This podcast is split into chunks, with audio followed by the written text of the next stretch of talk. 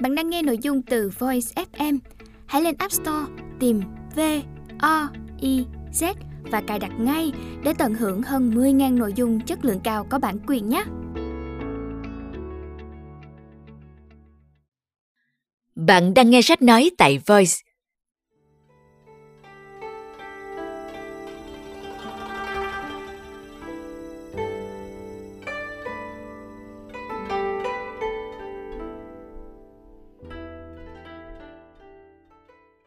Mời các bạn lắng nghe quyển sách Tam sinh tam thế chẩm thượng thư. Tác giả Đường Thất Công Tử, người dịch Nguyễn Thị Thúy Ngọc, đơn vị ủy thác bản quyền Công ty Cổ phần Xuất bản và Giáo dục Quảng Văn. Giọng đọc Bảo Linh. Phần 3. A Lan Nhược Chương 1 Có một câu nói là hữu tình duyên mỏng hữu tình là nàng, duyên mỏng là nàng và đông hoa. Có một từ là phúc mỏng, nàng phúc mỏng nên mới gặp chàng, chàng phúc mỏng nên mới bỏ qua nàng. Nàng khi thì cảm thấy bản thân mình trong đêm nay đúng là một nhà thơ, lúc lại cảm thấy mình thật chẳng ra gì. Rõ ràng đã mạnh miệng nói rằng từ bây giờ, đối với nàng, Đông Hoa đế quân chẳng qua chỉ là bốn chữ mà thôi – trong thời khắc sự sống chỉ còn lại rất mong manh như thế này, lại vẫn nhớ tới chàng. Chương 1 Gió đêm se lạnh, sóng nước sao động trên mặt đầm Thủy Nguyệt, bóng trăng vằn vặt soi dưới đáy nước. Hàng cây bạch lộ mọc so le bên bờ đầm vươn lên bầu trời, khiến mười dặm thần Mộc Lâm càng có vẻ hoang vu, lạnh lẽo, Cảnh tượng này, thoạt nhìn, dường như không có điểm gì khác biệt so với biết bao ngày đêm gần đây. Nhưng ở vạn âm cốc này, vốn dĩ bốn mùa đều có tuyết rơi, đầm thúy Nguyệt lại ở ngay bên cạnh Vương Thành. Đáng lý ra, nó cũng phải được bao phủ bởi một màn tuyết trắng xóa. Nhưng giờ phút này, tại nơi đây, lại không hề có một chút dấu hiệu của cảnh tuyết rơi nào bởi vì không gian này thực ra là một mộng cảnh, mộng cảnh của A Lan Nhược. Mộng cảnh này mặc dù tiếp nối với phản âm cốc giống như hình bóng in trên mặt nước, nhưng phản âm cốc thực sự vẫn có mối liên hệ với tứ hải lục hợp bát hoang, trải dài rộng lớn, rất xứng với bốn chữ mênh mông bát ngát. Còn nơi đây lại chỉ là một chiếc lồng giam chật hẹp, Đông Hoa và Phượng Cửu rơi vào trong lòng giam này đến nay đã được hơn ba tháng. Khi bị rơi vào mộng cảnh của A Lăng Nhược, tiên chứng hộ thân mà Phượng Cửu dốc hết toàn bộ tiên lực để tạo thành đã bị phá hủy.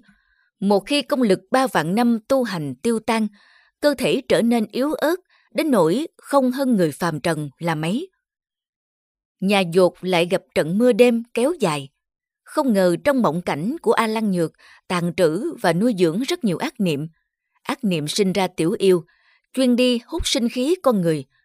Phượng cửu từ trên trời rơi xuống, vừa hay giống như một miếng bánh béo bở, khiến lũ tiểu yêu đói khát được một bữa no nê.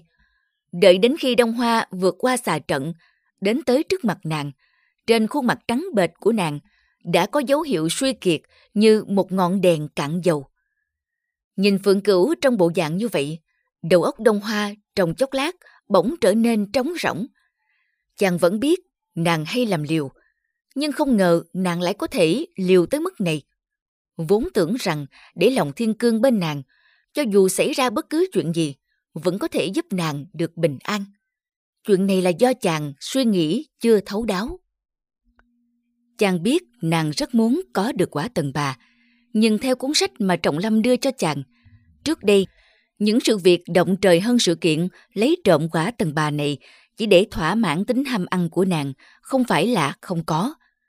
Trong sách ghi chép rằng, khi nàng còn nhỏ, có một năm thành khâu không được mưa thuận gió hòa. Năm đó quả tỳ bà bị mất mùa, nhưng ngọn núi phía sau động phủ nhà nàng lại có một cây tỳ bà ra rất nhiều quả vỏ mỏng, cùi dày, cực kỳ tươi ngon, một con sói xám nhỏ sống gần đó đã nảy lòng tham, hái mấy quả của nàng, bị nàng truy sát suốt ba năm trời. Vì có chuyện cũ này, lúc ấy, Khi chàng hỏi nàng muốn có quả tần bà để làm gì, nàng trả lời rằng vì muốn được nếm thử, chàng đã tin ngay. Việc nếm thử này lại còn có liên quan tới Yến Trì Ngộ. Người mà gần đây càng ngày chàng càng cảm thấy chướng mắt, đương nhiên cũng khiến chàng cảm thấy rất không vui.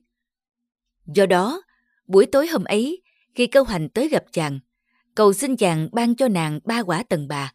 Hoảng hốt nói rằng, chỉ có loại quả này mới có thể hóa giải được một phần độc thu thủy trên cơ thể mình. Chàng không hề suy nghĩ nhiều, liền đồng ý luôn. Những chuyện như thế này, chàng cũng cảm thấy không cần phải suy nghĩ quá kỹ càng. Dạo ấy, chàng luôn có nỗi phiền muộn trong lòng, băn khoăn không biết làm thế nào để giải quyết yến trì ngộ mà đau không nhớm máu. Muốn hắn ta hoàn toàn biến mất bên cạnh Tiểu Bạch, lại không muốn để Tiểu Bạch có chút nghi ngờ. Đó quả là một chuyện không dễ dàng gì. Đối với chàng, Phượng Cửu rất khác biệt. Đông Hoa thực ra luôn biết rõ điều đó. Nhưng tâm tình này, trong suốt một thời gian dài, chàng lại không có ý tìm hiểu kỹ, hoặc không có thời gian để tìm hiểu kỹ. Hơn nữa, những chuyện như thế này không giống với lời hiệu đính và chú thích Phật điển, không phải cứ muốn tìm hiểu kỹ là có thể ra được kết quả. Đôi khi còn cần phải có một cơ duyên. Đông Hoa đột nhiên hiểu ra giữa chàng và Phượng Cửu rốt cuộc có mối cơ duyên gì đúng vào hôm diễn ra cuộc so tài của Tông học. Lúc đó, chàng ngồi trên đài cao ở lũng Thanh Mai, cúi nhìn xuống, vừa hay chứng kiến cảnh Phượng Cửu chỉ cần dùng hai ba chiêu là có thể khiến các đối thủ rớt khỏi cọc băng. Lúc thu kiếm vào bao, đôi môi hồng của nàng hơi miếm lại, khẽ nở một nụ cười. Phong thái ung dung thước tha, khiến chàng lần đầu tiên liên tưởng nàng với thần vị nữ vương thanh khâu. Trong đầu chàng hiện lên bốn chữ đoan trang thục tỉnh. Đoan trang thục tỉnh, nàng lại cũng có lúc xứng với những chữ này khiến chàng cảm thấy mới lạ và thú vị. Một người hầu của tộc tỷ dược điểu rón rén bước tới dân trà. Chàng đưa tay đón lấy chén trà, nhấp một ngụm.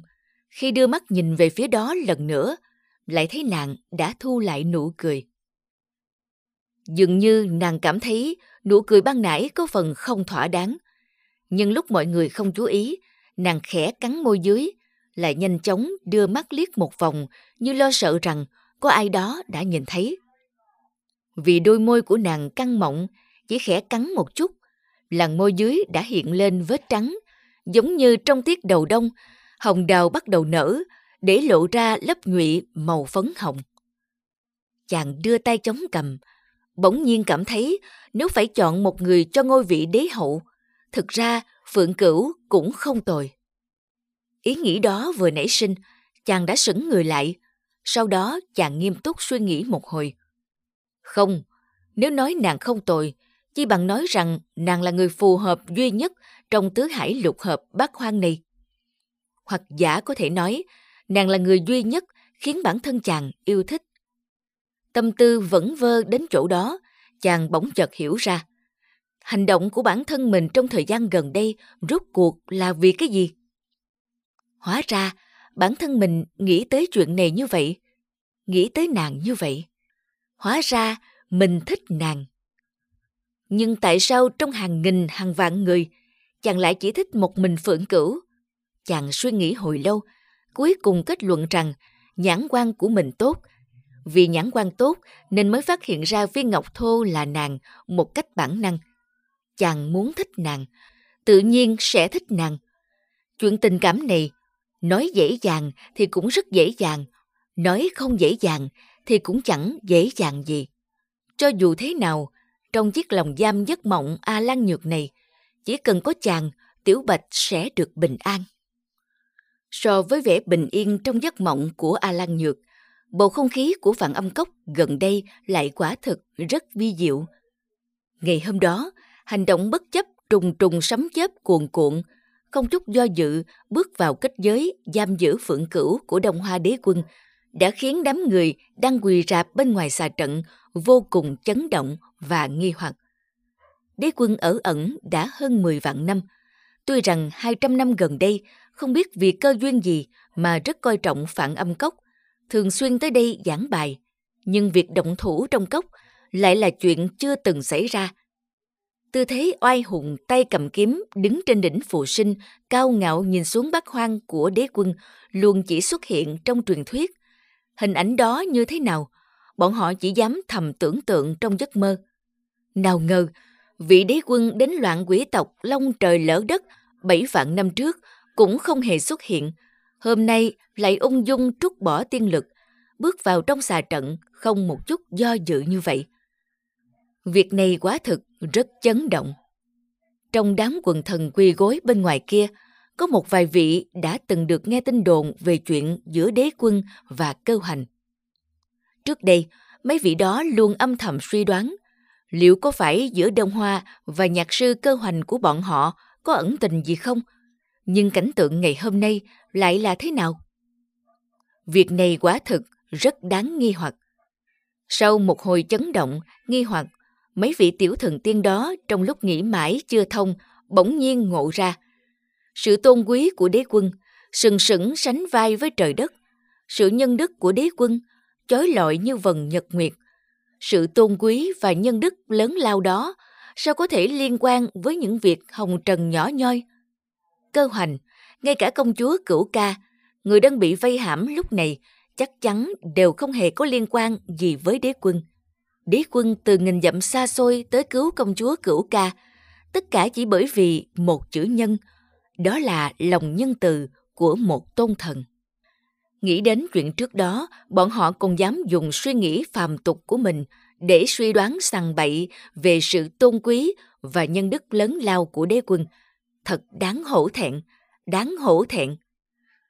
Bọn họ một mặt thầm sám hối ý nghĩ xấu xa của mình, mặt khác lại ngước mắt để ý xem bên trong kết giới có chuyện gì nguy hiểm hay không. Sau đó, bọn họ dụi dụi mắt nhìn thấy vị đế quân đại tôn quý, đại nhân đức, mình đầy vết thương nặng, đang chậm rãi, tự nhiên đặt tay lên khuôn mặt nghiêng nghiêng của công chúa cửu ca. Trái tim đầy ấp sự hổ thẹn của bọn họ bỗng nghẹn lại. Đây có lẽ là một cách thể hiện sự quan tâm tới tiểu bối chăng?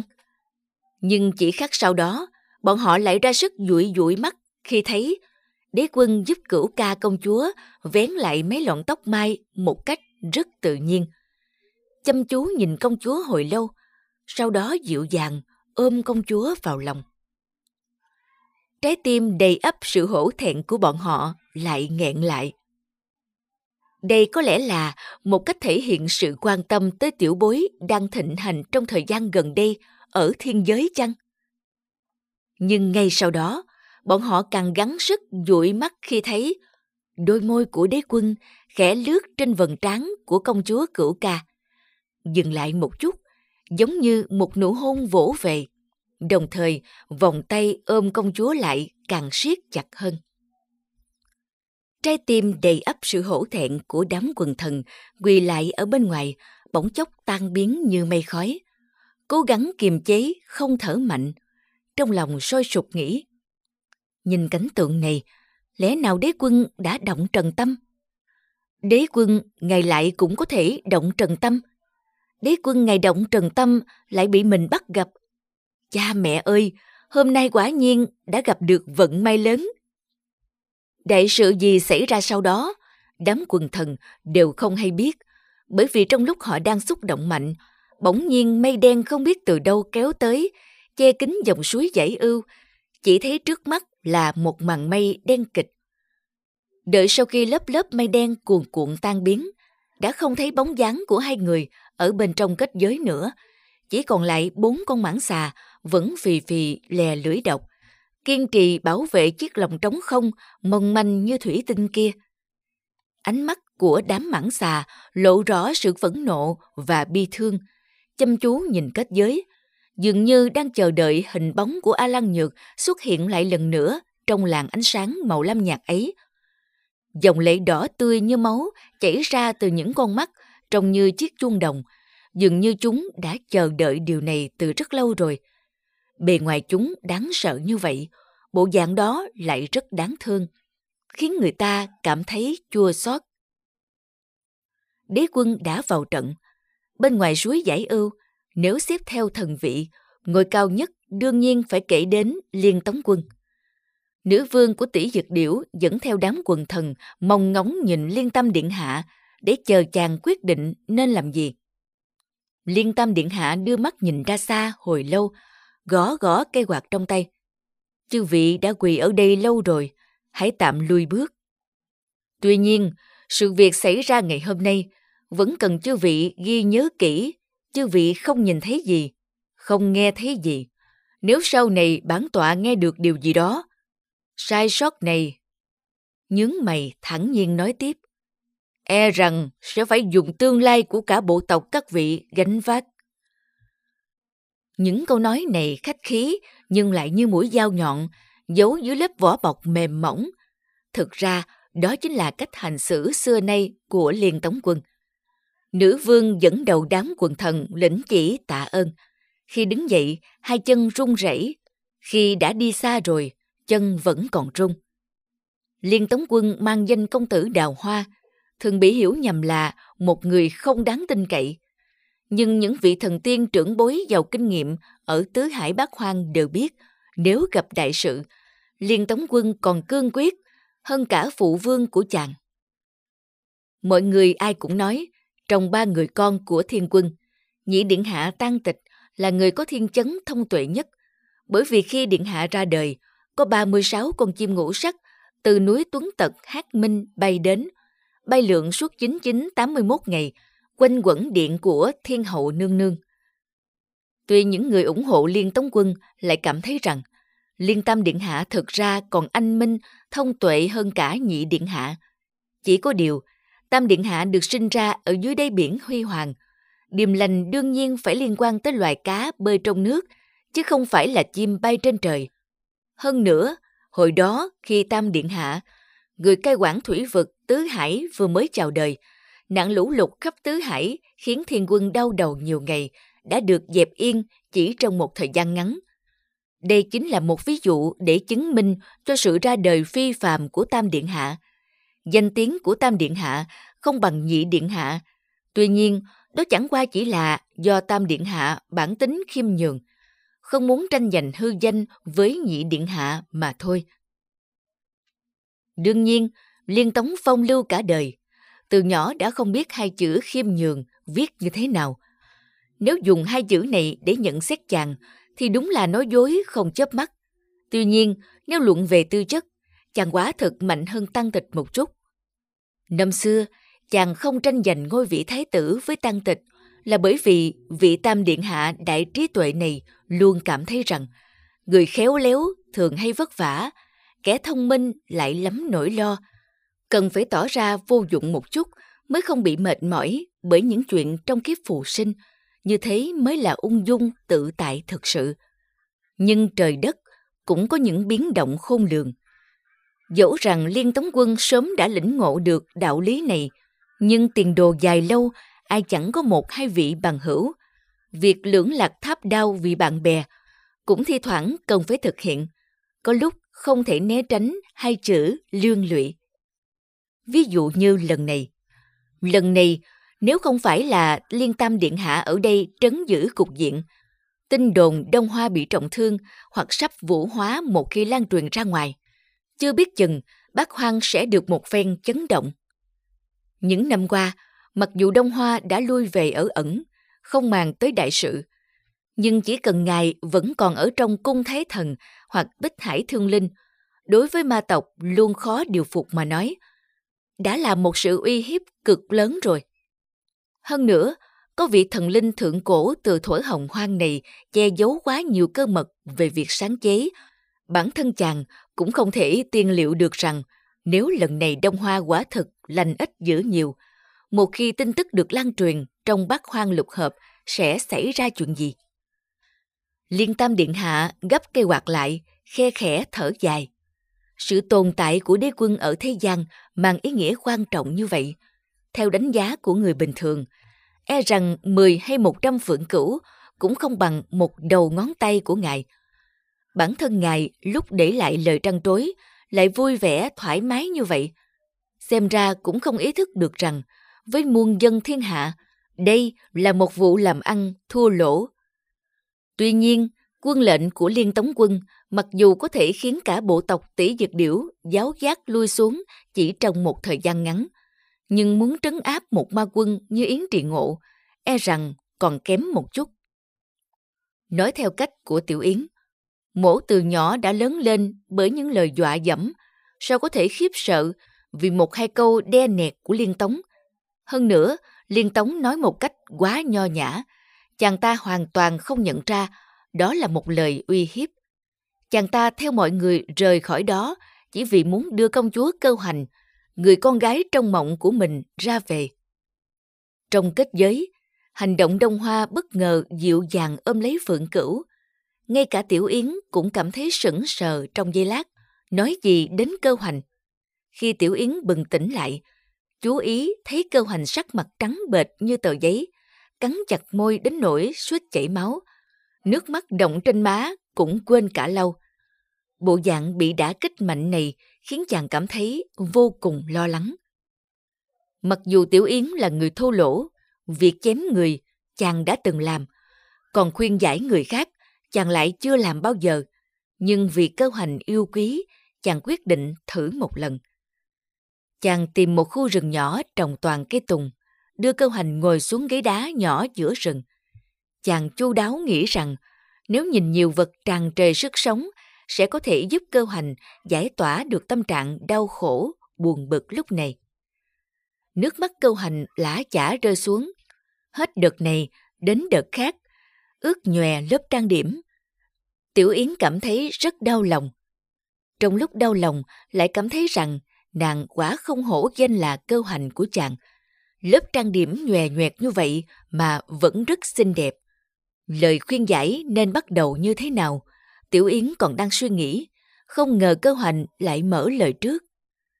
Khuôn mặt trắng bệch còn đẫm nước mắt, giọng nói có chút đờ đẫn. Nàng nói với Tiểu Yến, Người cảm thấy ta rất nực cười, đúng không? Năm xưa, đối với Mẫn Tô đã như vậy, giờ đây, đối với đế quân chàng cũng như thế. Có phải người khinh thường ta không? Cơ hoành lại để ý tới cách nghĩ của mình đối với nàng. Điều này thực sự khiến Tiểu Yến giật mình, nhất thời không kiềm chế được nỗi xúc động trong lòng, khóe môi bất giác cong lên. Trong mắt cơ hoành, biểu hiện này không khác gì cười chế nhạo. Cơ Hành cúi xuống nhìn đôi tay của mình, hồi lâu mới nói. Quả nhiên là ngươi cảm thấy ta rất nực cười. Ngươi đưa ta về, thực ra là vì muốn xem trò vui, đúng không? Trò vui xem đủ rồi, ngươi hãy đi đi. Ta cũng cảm thấy ta rất nực cười. Nói xong miếm chặt môi, không nói thêm lời nào nữa. Cơ hoành luôn miệng nói nàng là kẻ nực cười. Điều này đè nặng lên trái tim của Tiểu Yến. Mặc dù Tiểu Yến hiểu rõ, chuyện giữa Đông Hoa và Phượng Cửu phát triển tới mức này cũng là do chàng nhọc công vun đắp. Cũng rất đúng với mong mỏi của chàng. Nhưng nếu cơ hành đau lòng đến vậy, lại không phải là tâm nguyện của Tiểu Yến. Chuyện này đương nhiên không phải do lỗi của chàng. Phượng Cửu là bằng hữu của chàng, đương nhiên cũng không thể là lỗi của nàng ấy. Vậy thì chỉ có thể là lỗi của Đông Hoa mà thôi. Tiểu Yến ánh mắt sáng ngời, tay nắm chặt lại thành nắm đấm, lòng đầy căm phẫn nói với cơ hành. Nàng đâu có điều gì đáng chê cười, tất cả đều là lỗi của tên mặt lạnh kia. Năm xưa, chính hắn nhận lời kết duyên với nàng. Mặc dù ngày thành thân hôm đó, nàng đã bỏ đi. Điều này có thể khiến hắn cảm thấy không vui. Nhưng nàng đã hạ mình để giữ thể diện cho hắn như vậy. Hắn lại dám không hồi tâm chuyển ý, lại không biết tốt xấu như thế. Nàng hà tất phải đau lòng vì hắn. Nói đến đây, chàng bỗng cảm thấy đây là một thời cơ tốt để giành lấy cơ hoành, vội vàng bổ sung một câu. Mộ... không, ta, ta nghe nói dưới phạm trần có một câu thơ rất hay. Thôi đừng vương vấn thời xưa cũ, thương lấy người ngay trước mắt mình. Nàng cũng nên đừng chỉ chú ý tới tên mặt lạnh đó nữa, hãy nhìn sang hướng khác đi. Nói xong, đưa mắt nhìn câu hành một cách đầy tình ý, đồng thời nhanh chóng lục lại trong trí nhớ xem liệu bản thân mình có nhớ nhầm câu thơ ban nãy không. Đáng tiếc là hiếm hoi lắm chàng mới nho nhã văn vẽ một lần mà cơ hoành lại không để ý đến. Nàng trầm ngâm giây lát rồi bỗng cất tiếng nói với chàng. Ta không phải là muội muội cùng cha cùng mẹ với Hú Dương Quân. Phụ thân ta thực ra là một con dao long ở núi Bạch Thủy. Có lẽ ngươi cũng đã từng nghe qua danh tiếng của người. Mạnh hạo, vị tướng quân dũng mãnh nhất dưới trướng đế quân thuở hồng hoang. Vệt nước mắt trên mặt khô dần, giọng nói khàn khàn. Tiểu Yến mơ màng nhìn nàng. Không hiểu tại sao nàng bỗng nhiên lại kể về gia thế của mình vào lúc này. Muội muội của Hú Dương hóa ra lại không phải là muội muội cùng cha cùng mẹ của hắn. Chuyện này quá thật, quá bất ngờ. Nếu là bình thường, chàng nhất định sẽ nghe chuyện này với một tâm trạng vô cùng hào hứng. Nhưng trong lúc này, chàng đang chờ đợi phản ứng của cơ hoành với lời thổ lộ của mình. Cơ hoành lại đáp lời chàng bằng những lời này. Tiểu Yến cảm thấy có chút tổn thương. Phải chăng bản thân mình đã bị phớt lờ? Đại danh của Mạnh Hạo, chàng đương nhiên đã từng được nghe qua. Khi Đông Hoa chinh phạt Bắc Hoang, thống nhất lục giới, Ngài chính là vị danh tướng đứng đầu trăm vạn liên quân, anh dũng thiện chiến, trăm trận trăm thắng. Sau khi Đông Hoa ngồi vào vị trí chủ nhân thiên địa, Ngài chính là vị danh tướng vạch định kế sách trong trướng, quyết định thắng bại cách ngàn dặm, luôn được Đông Hoa coi trọng. Sau này, khi Đông Hoa thoái ẩn, lui về ở tại cung Thái Thần, nghe nói Ngài cũng thoái ẩn, cùng các vị quan dưới thời của Đông Hoa. Thế nhưng, theo đồn đại, các vị quan dưới thời Đông Hoa khi thoái ẩn thường chọn những ngọn núi thiên hạng nhất, hạng nhì dưới hạ giới.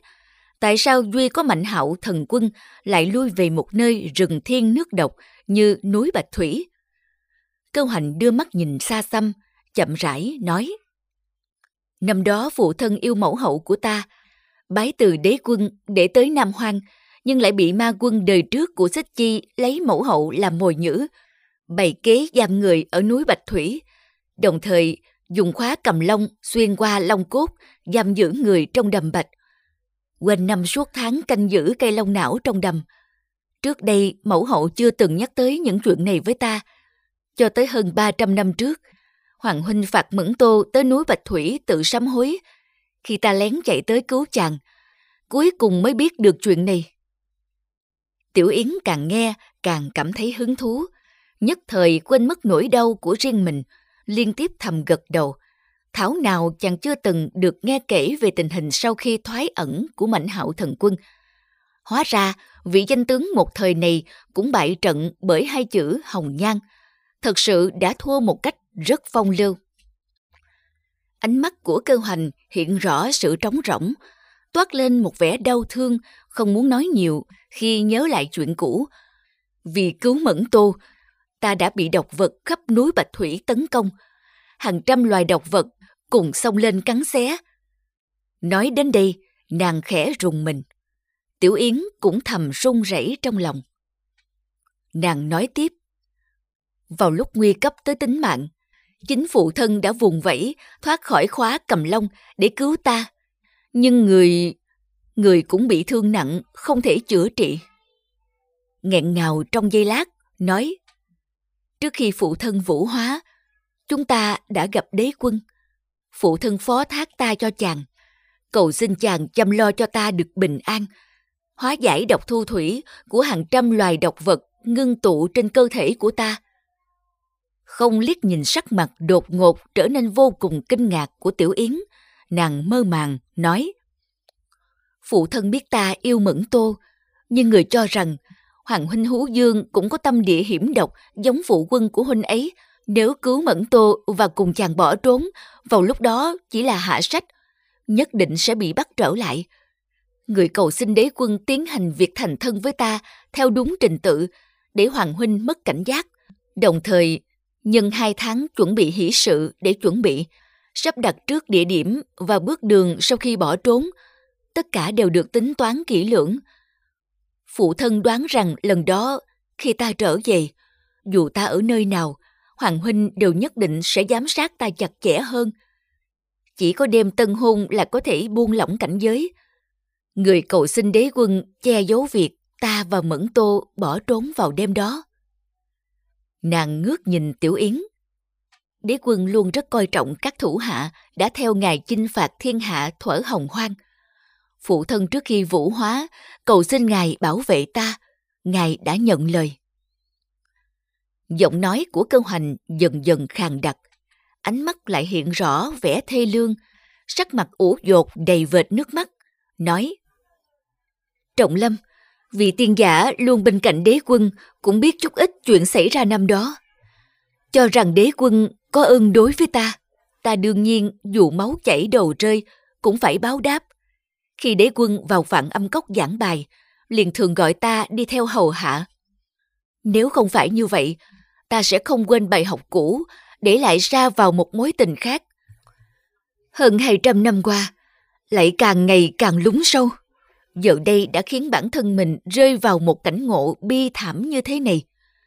Trên thế gian này, không có việc gì dễ dàng hơn việc đem lòng yêu thích đế quân.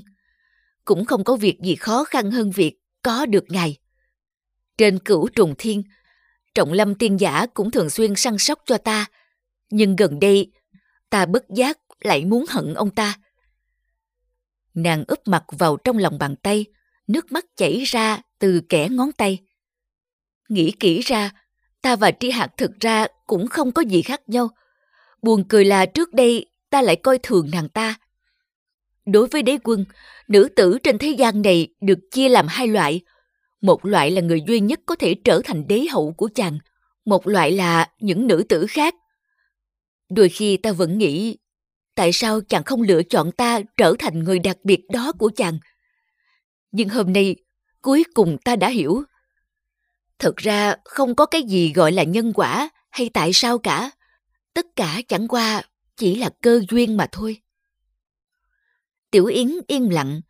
Những điều cơ hoành vừa nói, trong 10 phần thì có tới 8, 9 phần vừa hay trái ngược hoàn toàn với những điều mà chàng được biết từ trước tới nay. Điều này khiến chàng quả thực rất rối loạn. Chàng cảm thấy chàng cần phải điều chỉnh lại một chút. Mặt trời mờ ảo, băng tuyết tiêu điều, cây tùng thẳng tắp giống như đã nhập định cả vạn năm. Hồi lâu sau, cơ hoành mới ngẩng đầu lên. Trên khuôn mặt đã không còn vẻ yếu ớt, thay lương nữa. Duy chỉ sắc mặt vẫn còn chút nhợt nhạt, lạnh lùng nói với Tiểu Yến. Sở dĩ hôm nay ta nói với ngươi nhiều như vậy, chỉ vì ta mong ngươi hãy dứt tình với ta. Nàng cúi nhìn xuống, nói, ta đã suy nghĩ lâu như vậy, nhưng lại nghĩ ra kết quả như thế này. người nhất định sẽ cảm thấy ta càng đáng chê cười, đúng không? Nàng nắm chặt tay lại, móng tay đâm sâu vào lòng bàn tay, nhưng giọng nói vẫn rất nhẹ nhàng. Nhưng ta đã thích đế quân. Ta đã kiên trì theo đuổi mối tình này hơn 200 năm. Vẫn muốn thử thêm một lần nữa. Thử một lần nữa mối cơ duyên này. Chưa biết chừng cuối cùng sẽ có một ngày cơ duyên sẽ ứng vào ta. Cuối cùng, đế quân sẽ lựa chọn ai? Có lẽ vẫn còn chưa thể biết được. Tiểu Yến chăm chú nhìn lòng bàn tay rớm máu của cơ hoành. Đã có lúc chàng muốn nắm lấy bàn tay ấy, tay đưa tới nửa chừng, lại thu về. Chàng suy nghĩ một hồi, đã hiểu được ý tứ của cơ hoành. Hình như là nàng phát hiện ra rằng đế quân không hề thích nàng. Nàng cảm thấy rất đau lòng. Nhưng cho dù như vậy, nàng vẫn muốn tranh đấu tiếp. Điều này khiến Tiểu Yến cảm thấy sững sờ.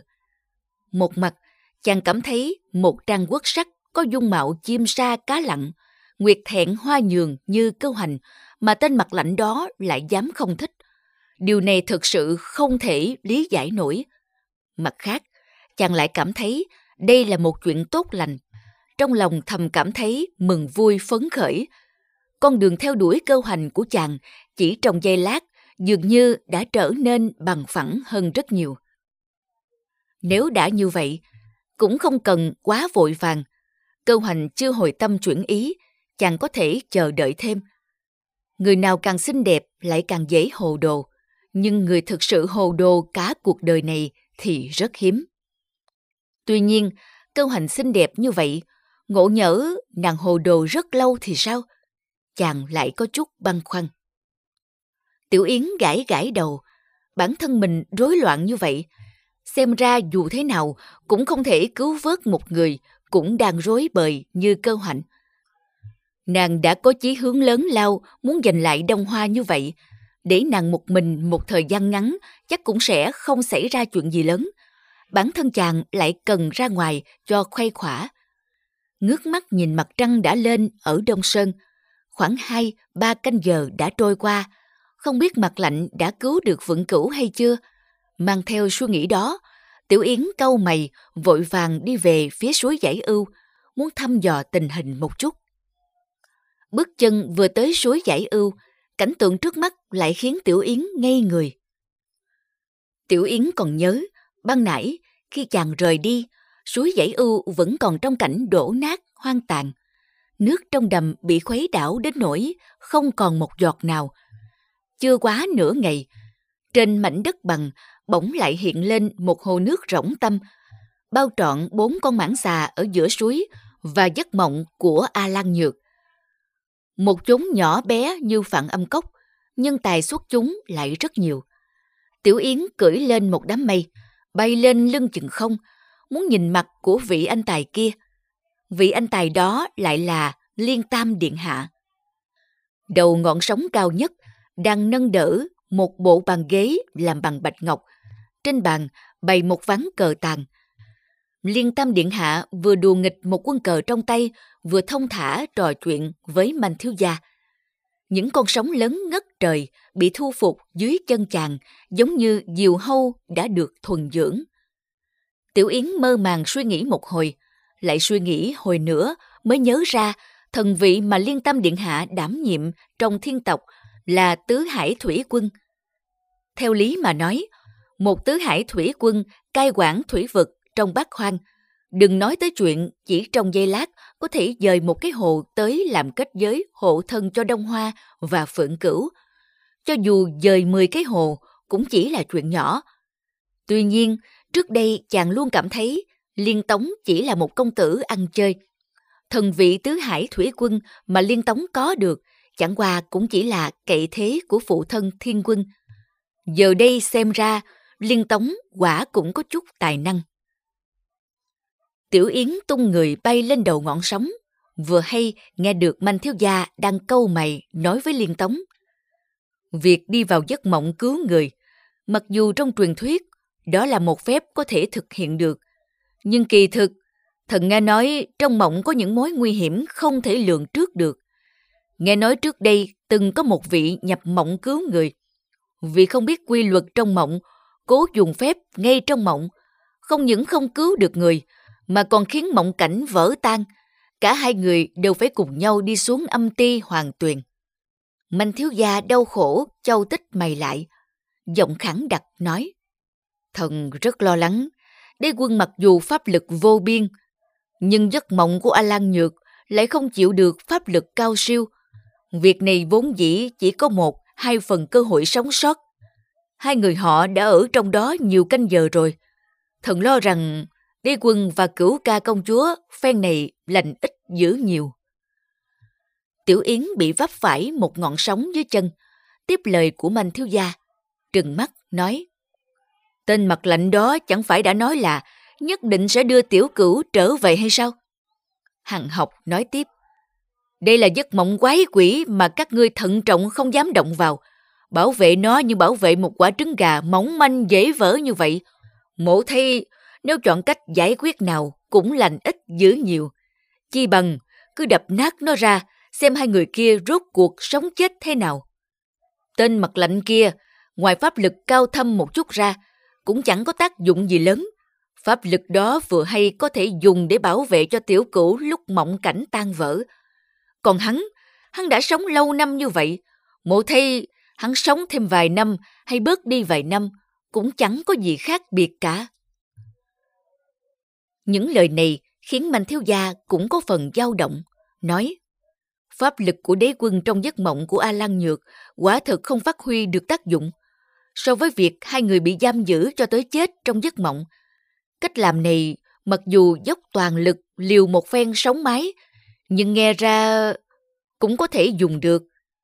Mạnh thiếu gia suy cho cùng đã làm quan trong triều gần trăm năm, khả năng quan sát, phán đoán tâm trạng qua lời nói, sắc mặt cũng khá hơn Tiểu Yến một chút. Mặc dù trong lòng lo lắng cho Phượng Cửu nhiều hơn, nhưng thấy Liên Tống có vẻ nghiêng về phía Đông Hoa. Vừa dứt lời, lại bổ sung thêm một câu. Đương nhiên, tất cả vẫn do quân tọa định đoạt. Hai người bọn họ, một người lo lắng, một người căm hận.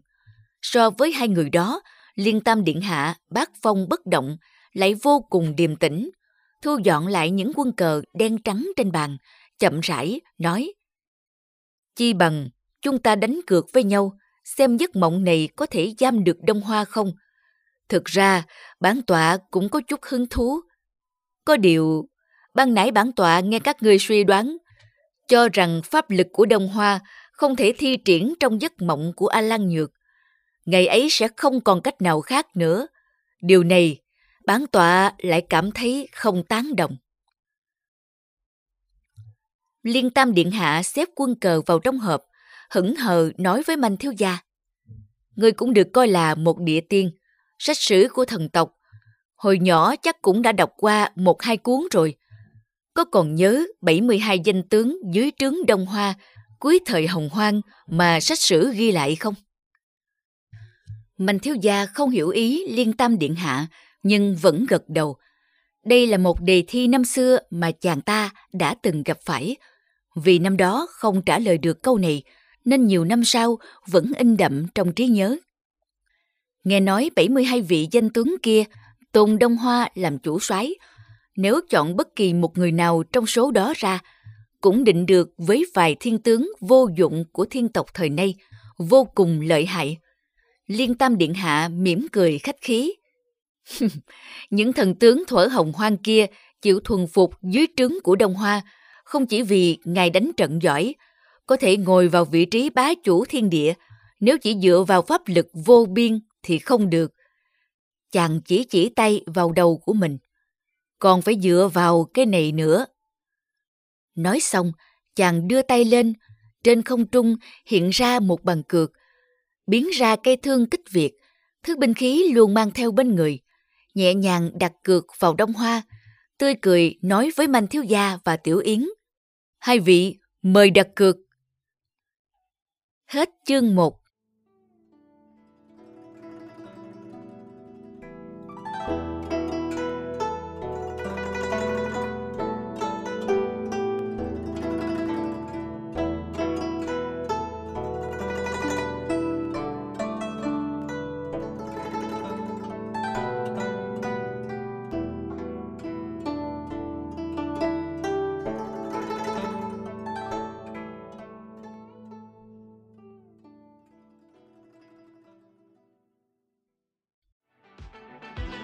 Voi FM Ứng dụng sách nói chất lượng cao Kho sách nói lớn nhất Việt Nam.